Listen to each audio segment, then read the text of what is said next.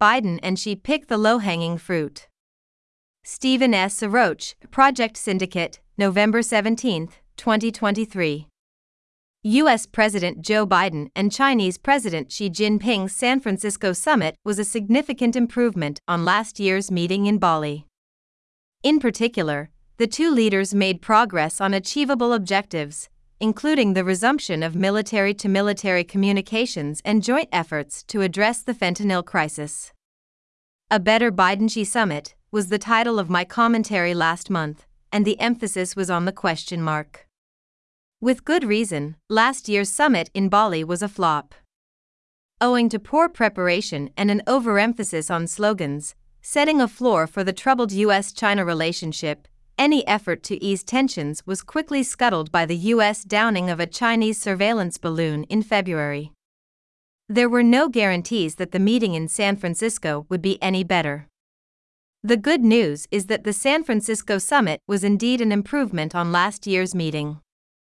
Above all, both sides took the preparations far more seriously this time. It wasn't just the high level diplomatic engagement that resumed in the summer, with visits to Beijing by U.S. Secretary of State Antony Blinken, U.S. Treasury Secretary Janet Yellen, U.S. Secretary of Commerce Gina Raimondo, and climate envoy John Kerry. Equally important was identifying in advance the key issues on which the two leaders could cooperate and eventually agree. I wrote my last commentary in part to offer a framework by which the San Francisco summit could be assessed. My tentative day after verdict is based on a careful comparison of the official readouts from both sides US President Joe Biden's post summit press conference, Chinese President Xi Jinping's speech to a group of US business leaders at a dinner in San Francisco, and the in depth reporting of major media outlets. A shared agenda has been sorely missing in this era of Sino American conflict escalation. Unsurprisingly, at least according to my template, most of the progress was made on fairly obvious deliverables, or what I called low hanging fruit. Two areas stand out resumption of military to military communications, and joint efforts to collaborate on the fentanyl crisis. With tensions in the Taiwan Strait and the South China Sea showing no signs of abating, neither side could afford the risk of another military communications blackout like the one that occurred during the balloon fiasco. As responsible superpowers, there was no choice other than to re establish regular dialogue between the two defense departments. The U.S. fentanyl crisis speaks for itself, as synthetic opioid overdoses are one of the leading causes of death for Americans aged 18 to 45. That brought the Chinese supply chain of fentanyl's precursor chemicals into sharp focus as an unquestioned source of leverage in addressing a horrific crisis. Other, less consequential low hanging fruit were also plucked in San Francisco. In addition to a joint commitment to increase direct air flights next year and a joint recognition of the need to expand cultural, sports, and business exchanges, Xi said that China is ready to invite 50,000 young Americans to the country on exchange and study programs over the next five years. Moreover, Xi's announcement that China was ready to continue its cooperation with the U.S. on panda conservation was a pleasant surprise following the recent departure of three pandas from Washington, D.C., this obviously struck a sentimental chord with many animal loving Americans, including yours truly. In my latest book, Accidental Conflict, I focused on the importance of finding common ground on which to re establish trust. A shared agenda has been sorely missing in this era of Sino American conflict escalation. While there is no simple recipe for dispelling mutual suspicion, especially after the animosity of the past five and a half years. Picking the low hanging fruit in San Francisco represents important baby steps on the path to conflict resolution.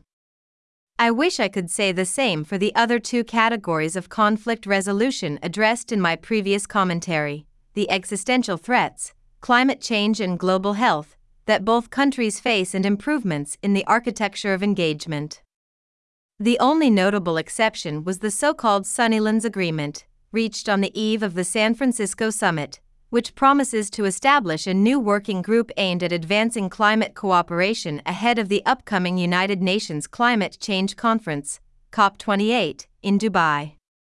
By contrast, there was no meaningful breakthrough on artificial intelligence governance, other than an agreement on the need for bilateral talks to reduce the risks from advanced AI systems. Nor were there any breakthroughs on cybersecurity, human rights, or territorial frictions, all issues where the two superpowers have a long history of talking past each other.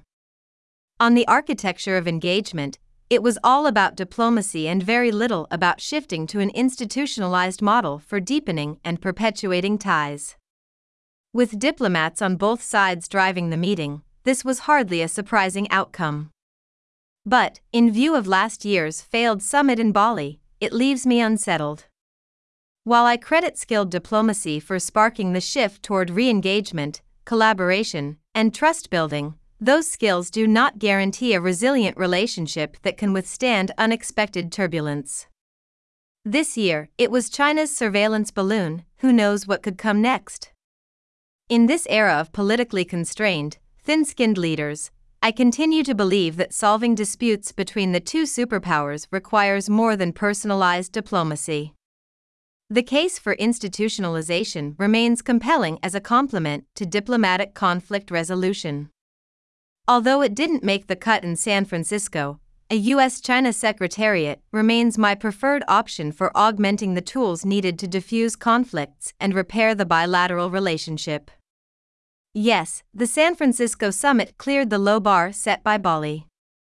But deep questions remain about the contours of the Sino American conflict, especially concerning the economic, trade, and technology issues that precipitated it. These issues were given surprisingly scant attention in the readouts of the four hour summit.